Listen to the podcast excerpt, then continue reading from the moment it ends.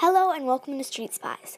Today we're going to be talking about Harriet the Spy, a spy book published in 1964.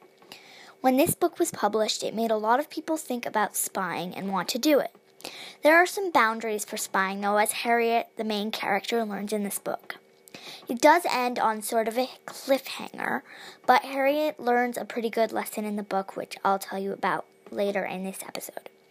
There's also a second book and a movie, though, so it doesn't end on a cliffhanger, really.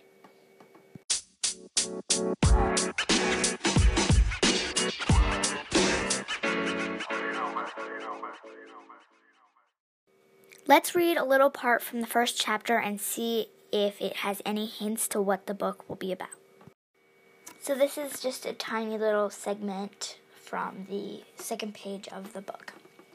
Sport tucked the football under his arm and walked over to her. That's nothing but an old tree root. What do you mean, a mountain? That's a mountain. From now on, that's a mountain. Got it? Harriet looked up into his face. Sport moved back a pace. Looks like an old tree root, he muttered. Harriet pushed her hair back and looked at him seriously. Sport, what are you going to be when you grow up? You know what? I'm going to be a ball player. Well, I'm going to be a writer, and when I say that's a mountain, that's a mountain. Satisfied, she turned back to her town game. Sport put the football gently on the ground and knelt beside her, looking over her shoulder and at the notebook, which she scribbled furiously. So, right in that first little segment on those pages, you can see that she likes to write and that she has a notebook, which are really key parts to the story. Also, later when she's on the street spying, you'll see that she has a whole route, which is really cool in terms of observations. So, also, I believe that I said before when when uh, the whole purpose of this book is Harriet learns a lesson and she learns to not write mean things about people in her notebook. So, this is the first thing that is mentioned in the book that she writes. Man with rolled rights, white socks, fat legs. Woman with one cross eye and a fat blonde mother who keeps wiping his nose off. Funny lady looks like a teacher and is reading. I don't think I'd like to live where any of these people live or do the things they do. I bet that little boy is sad and cries a lot. I bet that lady with the cross eye looks in the mirror and just feels terrible.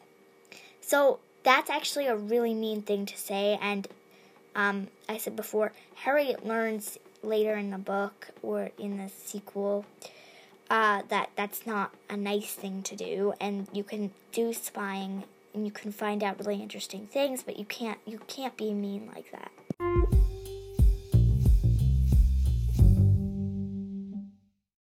So I talked about um, in the last little segment that Harriet has a spy route, and she does.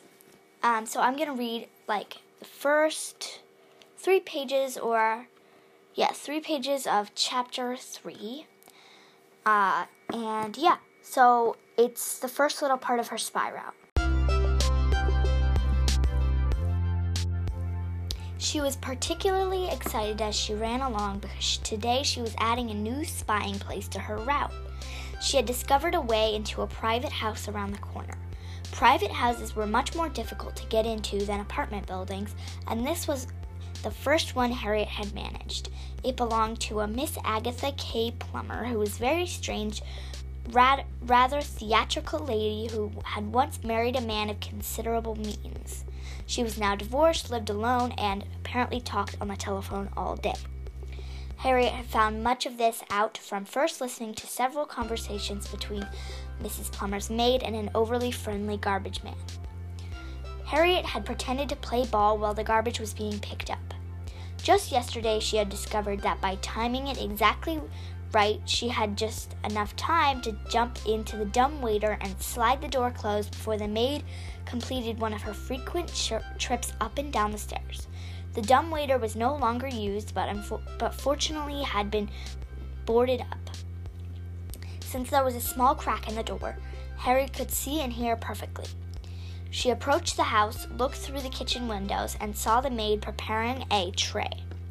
She knew that then the next step would be to take the tray to the second floor.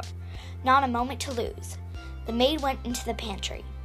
Harriet stepped through the kitchen door and in one jump was in the dumbwaiter. She barely got the door slid down again before the maid was back in the room. The maid was humming Miss America, look at her, Miss America, in a tuneless sort of way. Then the tray was ready. The maid picked it up and left the room. Simultaneously, Harriet pulling on the ropes that hoisted the dumbwaiter. Terrified, she heard a lot of creaking. This would never do. Maybe she could bring some oil. She arrived at the second at, at the second floor. Her heart was beating so fast it was almost unable to breathe. She looked through the crack. The first thing she saw was a huge four poster bed in the middle, which Miss Plumber sat, propped against immense pillows, telephone in hand, surrounded by magazines, books, candy boxes, and a litter of pink baby pillows. Okay, so now that I've read the part about the spy route, um, I was thinking you might, since I ended it on a sort of cliffhanger, I was hoping that I could read some more of just like a couple. I, am gonna read like a couple paragraphs, um, and this is more of her uh, spy route. Harriet headed towards the Dei Santi's grocery, the first stop in her regular spy route. The grocery was on York Avenue, and there was a little alleyway beside it that provided three vantage points from which Harriet could watch. Facing the one was a window facing the alley, affording a view of the rear of the counter at which Papa Dei Santi stood. The other window on the alley showed the back of the store with the table around which the family ate lunch. The third window was around in the back, on the courtyard, and showed the storeroom where little Joe Curry worked all day. She crept into the alley. Nothing was doing at the first window. She kept her body low and scooted to the second window. Suddenly she saw the whole family. She had to duck her head slowly in order to not be seen. Luckily, the window was open a fraction so she could hear what was being said. So, now over the course of this book, she does more spying and spying, and she goes through stuff, and then eventually her friends steal her notebook and find out all the mean stuff she writes in and is in it, and she has to apologize. If you want to find more out about this book, you can get it at the library you can also get it at any bookstore and as an ebook. It has way more chapters than three. I only read um, some passages from the first and third chapters. I think the second one too. So I hope you enjoyed this episode, and there will be more coming out soon. Bye!